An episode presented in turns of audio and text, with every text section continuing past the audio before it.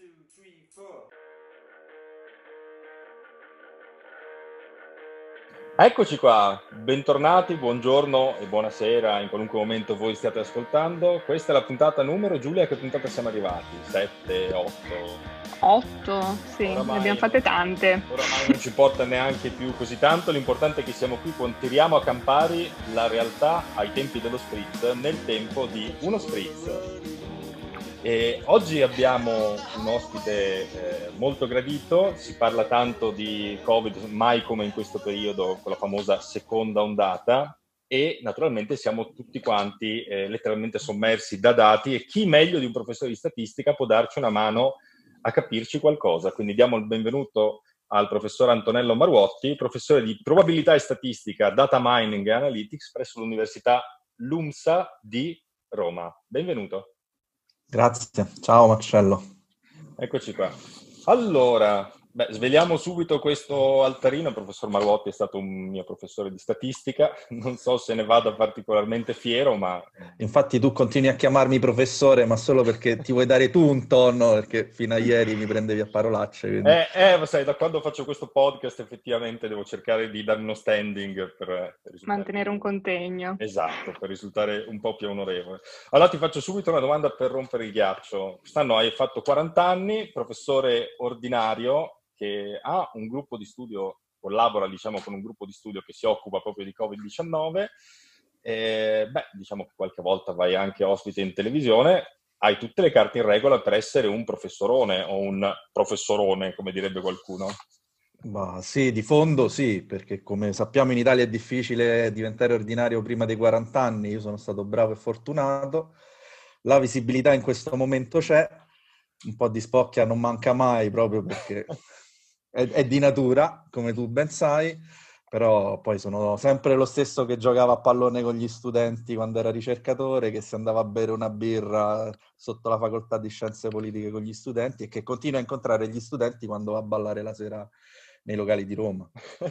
è, è, è, tutto vero, confermo che quando va ai convegni non beve champagne da una cornucopia, ma preferisce la birra.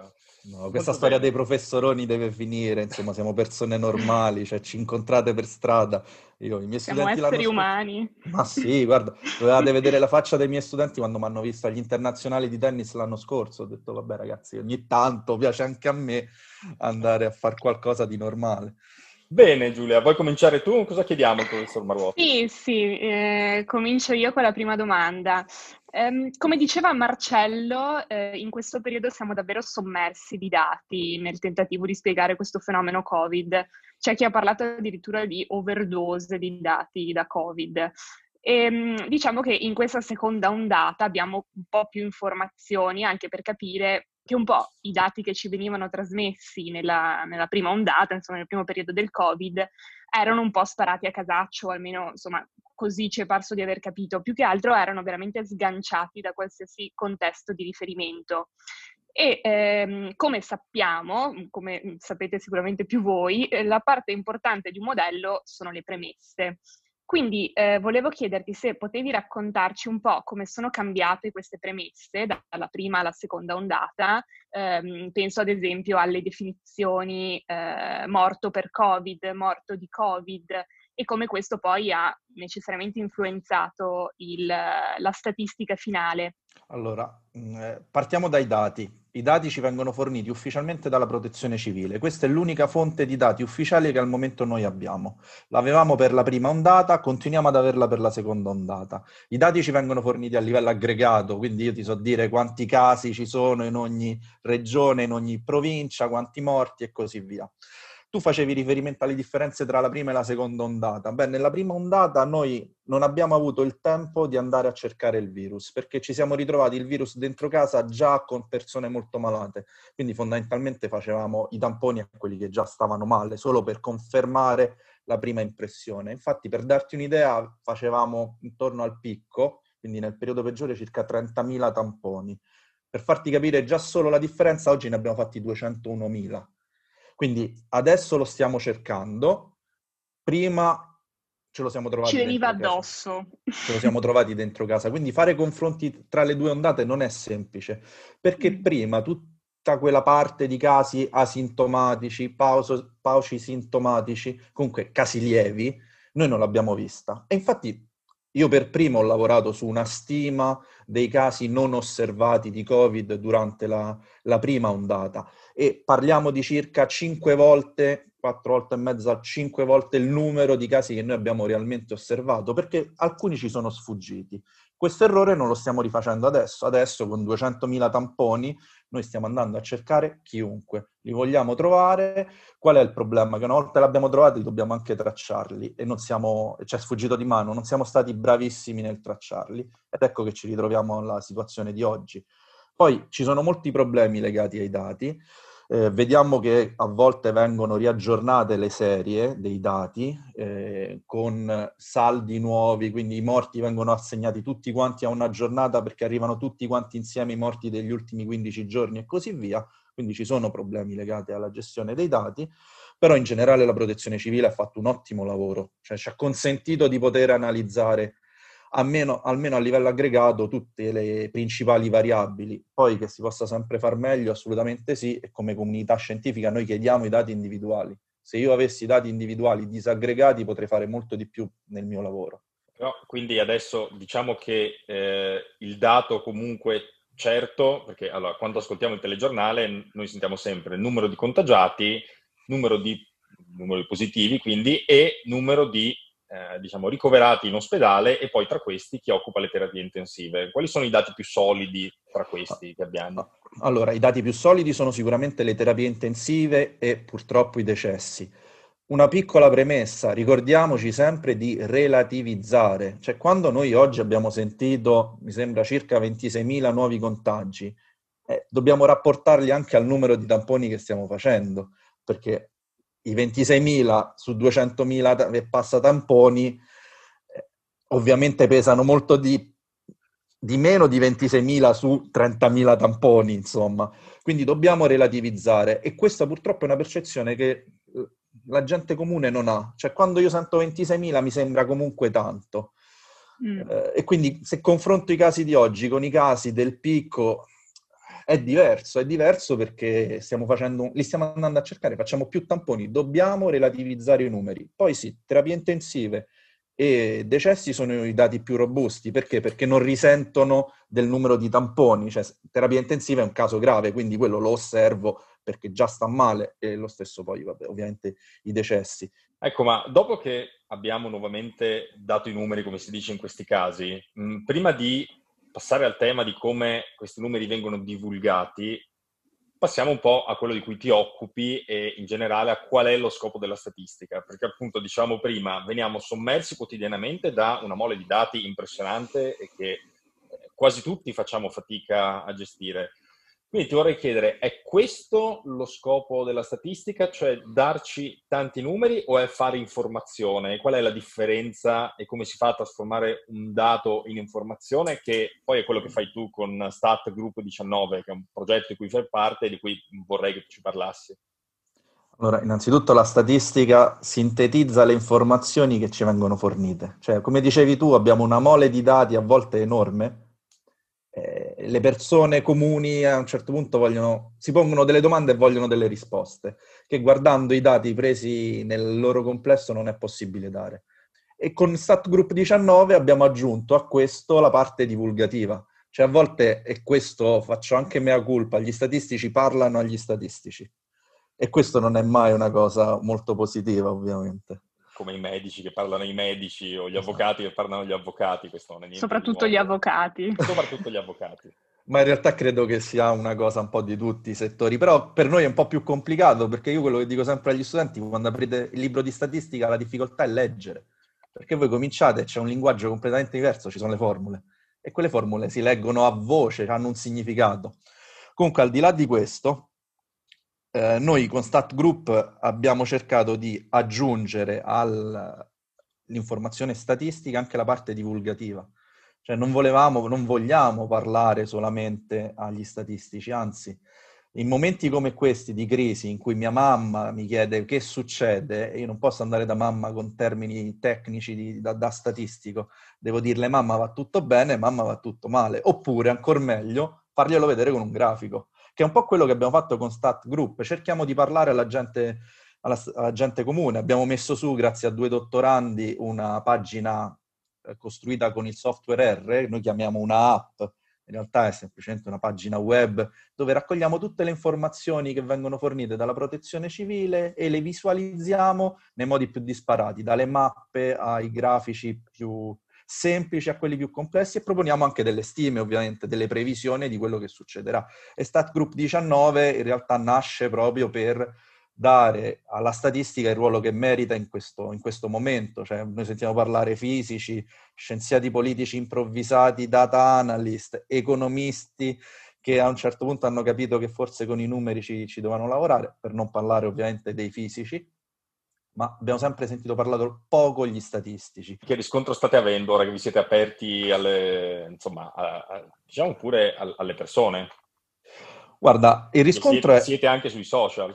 Sì, no, in realtà il progetto, il progetto Stat Group 19 nasce sui social, cioè una volta noi abbiamo letto una previsione su Facebook fatta da, da alcuni fisici, per dirla chiaramente, che secondo noi era abbastanza strampalata o comunque non rispettava il vero andamento dei dati, perché qual è la differenza spesso che si ha? Che a volte uno ha in testa un modello e dice i dati seguono quel modello. Poi se i dati non seguono il modello ti risponde, eh, ma sono i dati sbagliati.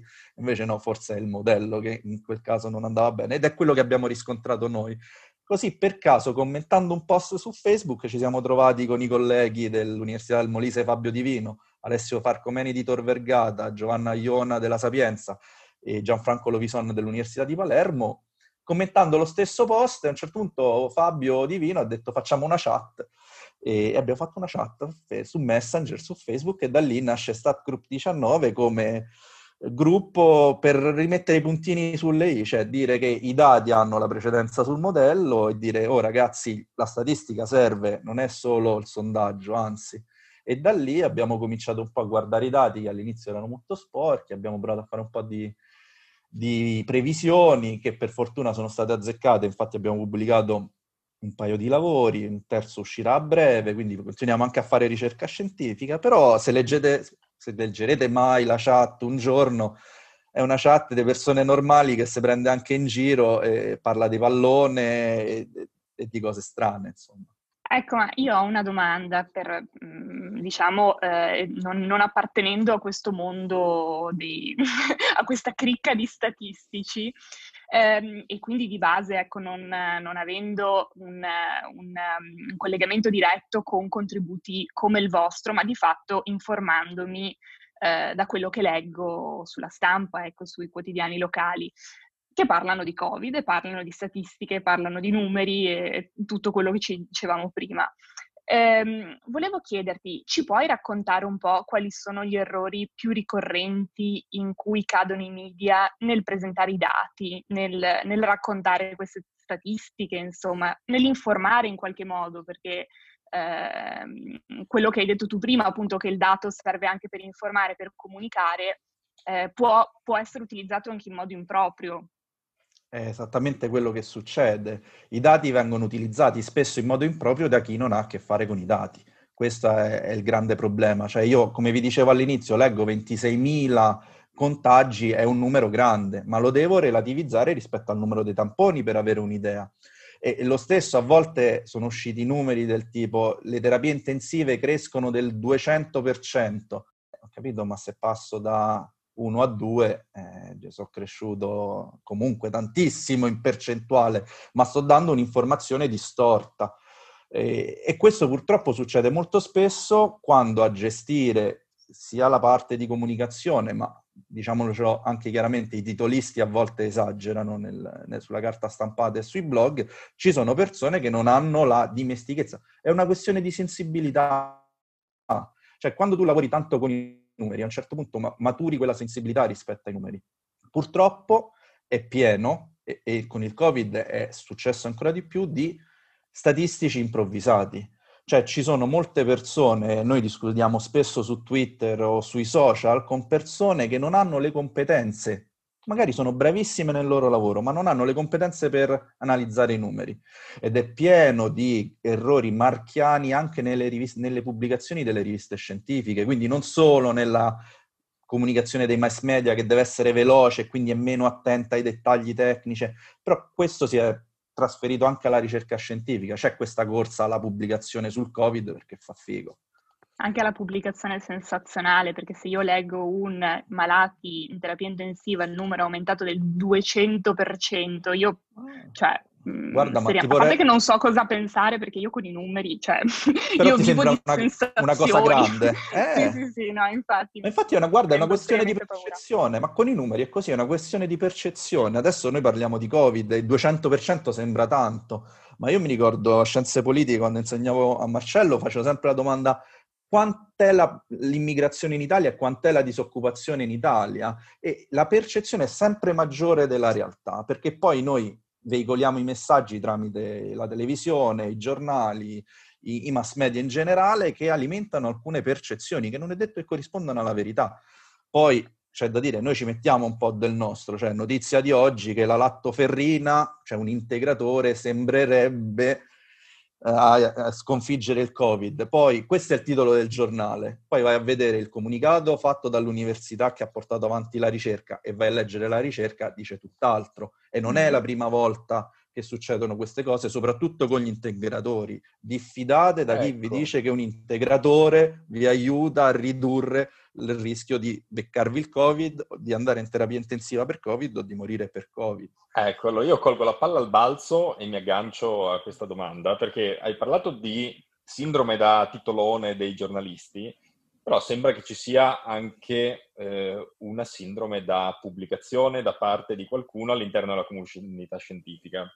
E caso curioso, tu assieme ad altri colleghi hai scritto un paper apposta per, diciamo, correggere, per usare un eufemismo gentile, le conclusioni a cui era arrivato eh, un altro paper che parlava di vitamina D, se non ricordo male. Esatto, sì, sì, sì, Quindi, nel caso specifico sì. Vuoi parlarci eh, un attimo di questo paper, di come è nata l'idea di scrivere un paper correttivo e qual era poi l'errore alla base eh, di queste conclusioni? Guarda, tutti noi possiamo fare errori, eh. partiamo da questo presupposto che nessuno è infallibile, però prima di veicolare un messaggio così forte come nel caso specifico la vitamina D protegge dal prendersi il Covid, che come capite è un messaggio fortissimo, io sarei molto più attento, cioè faccio un'analisi, vedo se, qual è il risultato, ma soprattutto cerco di capire se quello che ho tirato fuori ha senso oppure no. Nel caso specifico, avevano fatto un modello statistico che conosci anche tu, che è la regressione lineare, anzi neanche una regressione, facevano la correlazione, cioè mettevano in relazione queste due variabili, il, la vitamina D, quindi la vitamina me, me, D media di, dei singoli paesi, con il numero dei morti per milione di abitanti di Covid. E oltre a trovare delle correlazioni che non implicano causalità, cioè noi possiamo essere correlati, ma non è che la vitamina D causa o protegge dal Covid e viceversa. Potrebbe esserci una, correla- una relazione che in realtà poi è spuria, si dice, cioè capita ma è dovuta ad altri fattori, ma non solo, la giustificavano come causalità e magicamente venivano stimati meno 16 morti per milioni di abitanti in Slovenia. Cioè, a un certo punto non c'erano neanche più i morti, no, resuscitavano secondo quel loro approccio. Ed era bellissimo. Cioè, tu dici, va bene ragazzi, volete mandare un messaggio forte, ma almeno controllate quello che avete fatto. Se andate a vedere, l'Huffington Post ci ha fatto un titolone, è ufficiale, la vitamina sì, D sì. protegge dal Covid. Ebbene, non è così. Sappiate che non è così. E quindi da dove nasce il voler smentire quel lavoro? Da questo, dal voler dal voler proteggere le persone, perché poi uno si fida. Quasi a voler ribadire che si trattava in realtà di una correlazione spuria, io che mm-hmm. dei paper leggo soltanto l'abstract e le conclusioni, questa volta ho letto anche la bibliografia e c'è una fonte che mi ha colpito molto che consiglio a tutti quanti di sì. consultare, se, se vuoi parlare tu perché avrei sicuramente capito di a cosa mi sto riferendo. Sì, sì, sì, assolutamente. Beh, guarda, c'è un libro, ma in realtà c'è anche una pagina su internet che è divertentissima, che si chiama proprio Spurious Correlations. Cioè, se voi cercate Spurious Correlations su Google, eh, oltre a un libro, ma è un libro non di statistica, è un libro divertente, vi mette in risalto tutte le correlazioni più assurde che esistono. Cioè, se guardate, lo faccio insieme a voi, è proprio il primo sito che esce almeno da me su Google c'è una correlazione praticamente strettissima tra il numero di persone che sono cadute in piscina e il numero di film in cui è apparso Nicolas Cage. Cioè una correlazione significativa tra queste due variabili.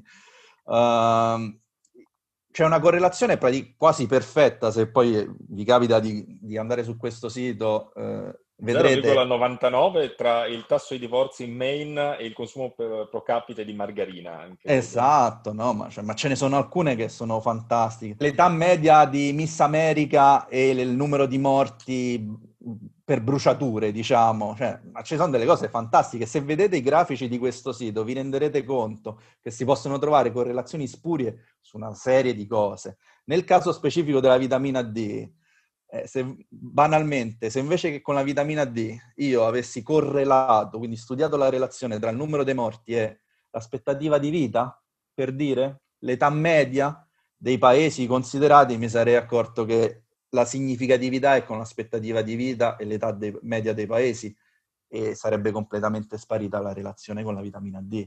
Quindi questa è ancora più per rimarcare che bisogna stare attenti quando si guardano i dati, ci vuole sensibilità, se no veramente arriviamo a dire numero di lanci di navicelle spaziali non commerciali sono correlati con il numero di tesi di dottorato negli Stati Uniti. Cioè, capite da soli che sono cose Quindi, così insomma, lontane Eppure quello che ci portiamo a casa è correlation is not causation. Correlation is not causation. Sì, questo in generale, cioè quando voi studiate una relazione non pensate che sia di causa-effetto, ma potrebbe esserci comunque una relazione, vanno nella stessa direzione alcune variabili. Beh, guarda, questo è un problema attualissimo, perché se pensi a quello che si dice adesso dell'effetto scuola, sembra che tutti i contagi dipendano dalla scuola, invece non c'è nulla che lo dimostri, anzi. Ma po- infatti eh, io volevo proprio chiederti una cosa a riguardo, cioè ehm, oltre all'uso della statistica nell'informazione o comunque nel, nel, dibattito accademico, l'uso della statistica adesso è centrale nelle decisioni del governo perché di base si fonda su dati, quindi su raccolta di dati che però noi non, non almeno io non so come, come sono raccolti e poi sul, sul loro utilizzo e, e, condizionano pesantemente poi il contenuto delle limitazioni e quindi co- decidere cosa chiudere, quando farlo.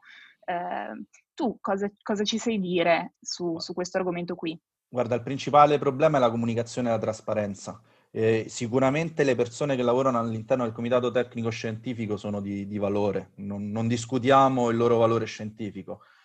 Il fatto che non vengano condivisi i dati e le metodologie, questo non è un buon segnale perché come dicevi tu, poi le scelte vengono prese sulla, dovrebbero essere prese sulla base di scelte eh, inoppugnabili. Non dico certe perché di certo non c'è nulla, eh, però su, su, dati validati statisticamente, su modelli che abbiano un senso e così via. E questa certezza non è che non ce l'abbiamo, non avendo condiviso né i dati né la metodologia, eh, famo affidasse, si dice Beh, a Roma. Cioè, fidate, dobbiamo... vi fidate della reputazione di chi li fa? Ma no, ma non è... Guarda, la reputazione conta tanto, però anche i premi Nobel prendono delle toppe, perché se io so preso, ho preso il premio Nobel per aver inventato la margarina, non è detto che poi quando parlo del burro allora so di che cosa sto parlando. Chiaro. Ma poi conta anche la correlazione, no? Perché magari quel dato è stato raccolto in modo corretto, è stato appunto poi dipende poi anche da come viene utilizzato, però se non sappiamo il processo che esatto, c'è in questo momento dietro... è un problema perché comunque c'è molta eterogeneità. Eh. Le decisioni vengono prese su dati certi? Sì, perché dobbiamo assumere che i dati che abbiamo siano ufficiali, validi e così via chiudere le scuole, come ha fatto Emiliano ieri, è basato su nessuna prova ed evidenza scientifica al momento. Al momento. Quindi vogliamo chiudere le scuole. L'unica evidenza certa è l'effetto di lungo termine sulla chiusura delle scuole in termini di socializzazione, eh, welfare in generale e in prospettiva esistono gli studi economici che ci dicono che ci saranno degli impatti anche sul, sul salario di questi ragazzi. Cioè, l'impatto è di lungo termine nella chiusura delle scuole e quindi al momento andrebbe sconsigliato. Quindi viene da sé che magari... Dovendo, dovendo, scegliere. Dovendo scegliere scelgo il distanziamento sociale. E non è una mia ricerca, eh, sono colleghi che non conosco, tra parentesi, e hanno fatto vedere che distanziamento sociale, chiudere il lavoro, chiudere le scuole, hanno un quindi, impatto simile. Distanziamento sociale tutta la vita, insomma, è una cosa più semplice. Eh, il, il, problema è che... Oppure sai, possiamo, possiamo, negare l'esistenza del Covid, che è l'approccio di qualcun altro. Io in realtà, eh, siccome hai parlato di eh, eterogeneità nella raccolta dati, qualche problema capire, nel capire come vengono eh, raccolti e processati, eh, c'è un esempio di eh, un'app che ci permette di avere in realtà la disponibilità immediata del dato e del suo tracciamento. Ciò nonostante sembra che non stia dando i risultati sperati. Se ne è parlato a lungo dell'app Immuni, eh, non tutti l'hanno scaricata, forse qualcuno sosteneva che dovesse essere resa obbligatoria, ma di fatto non riesce a tenere testa all'avanzare del virus. Che di cosa... fatto è un fallimento. Ecco, sì, diciamo che questo questo, lì io volevo dare un parere più polite, ma non sta funzionando. Qual è la tua opinione su che cosa non ha funzionato in questo caso? Allora, io Immuni l'ho scaricata subito e ho sempre consigliato di scaricarla perché il tracciamento era l'unico modo per tenere sotto controllo l'epidemia. Ovviamente non bastava Immuni, noi il tracciamento che facciamo in Italia è soprattutto dovuto a persone che si attaccano al telefono e, e veramente fanno il tracciamento dei contatti, cioè ricostruiscono tutta la serie di contatti di un positivo. Immuni sarebbe stata un'ottima occasione per uh, aiutare queste persone e, e per gestire meglio la, l'evoluzione dell'epidemia. Cosa non ha funzionato? Beh, Immuni su alcuni modelli di cellulare non, non si può installare. Ehm, per motivi di privacy, alcuni si sono rifiutati di inserire i codici dei positivi. Cioè io fossi stato positivo, potevo oppormi all'inserimento del codice che è totalmente anonimo.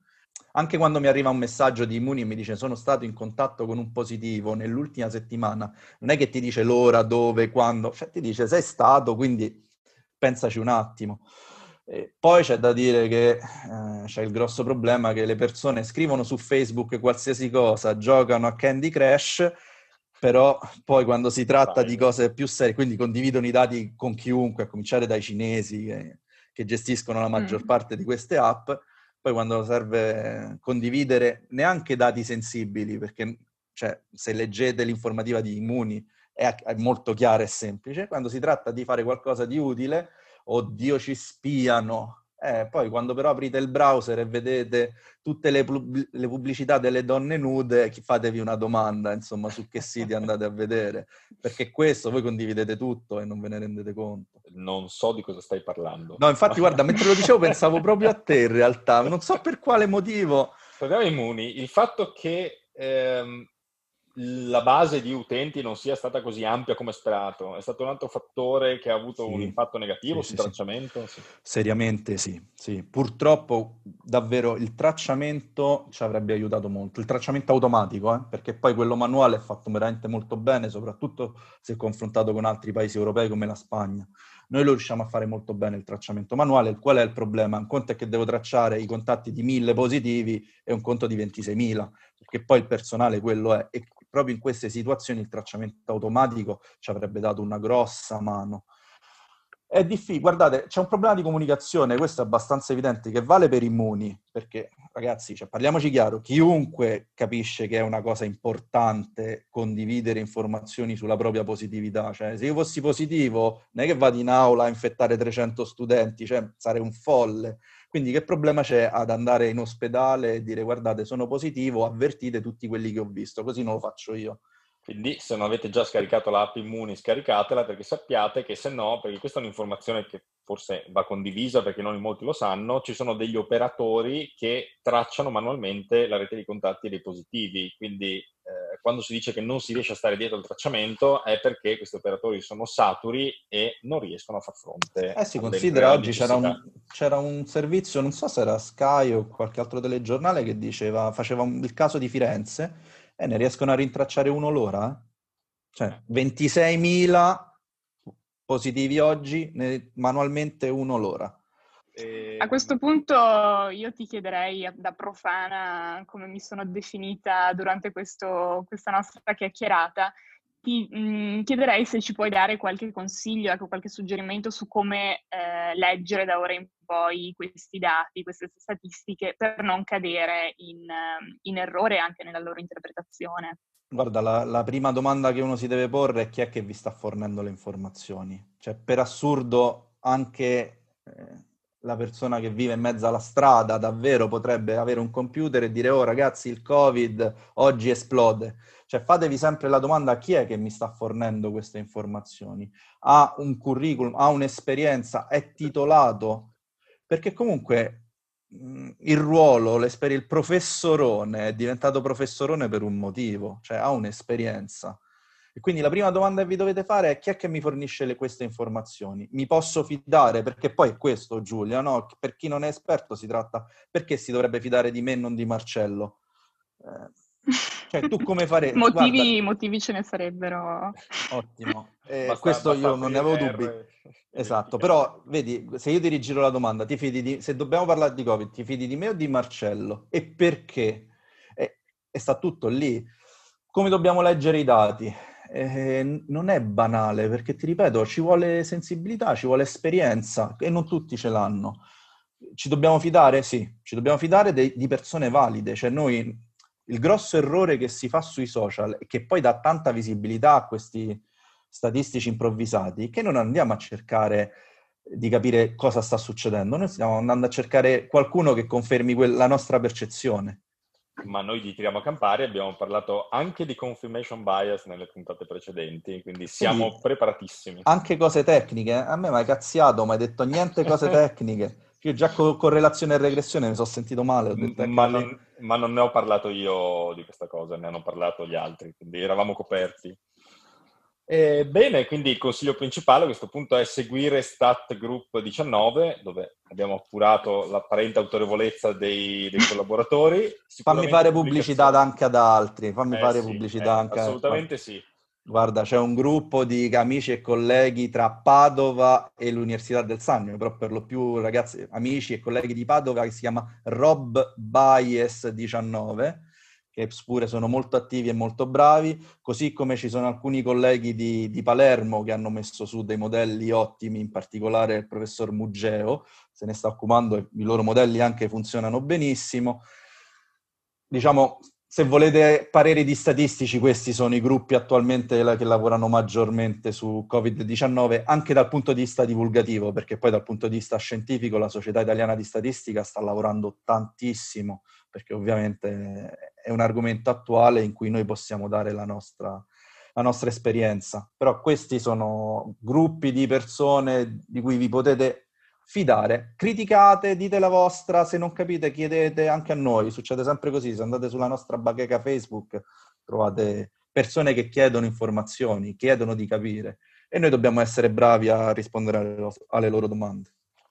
Bene Giulia, quindi adesso abbiamo tutti gli strumenti per affrontare questi dati con una maggiore consapevolezza e abbiamo anche... E adesso non ho più scuse. E adesso non abbiamo più scuse. E allora, se volete discuterne e volete lasciarci qualche feedback, vi ricordiamo tiriamo a campari podcast chiocciolagmail.com e naturalmente eh, la pagina e il sito dei nostri amici immoderati che ospitano i nostri video.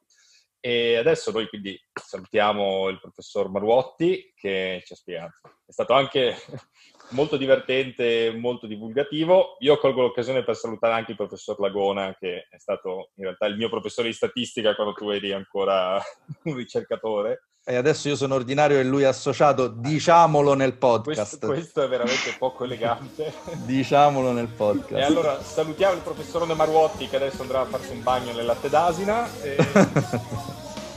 e quindi ci vediamo alla prossima puntata. Ciao a tutti. Grazie ragazzi. Grazie, ciao a tutti.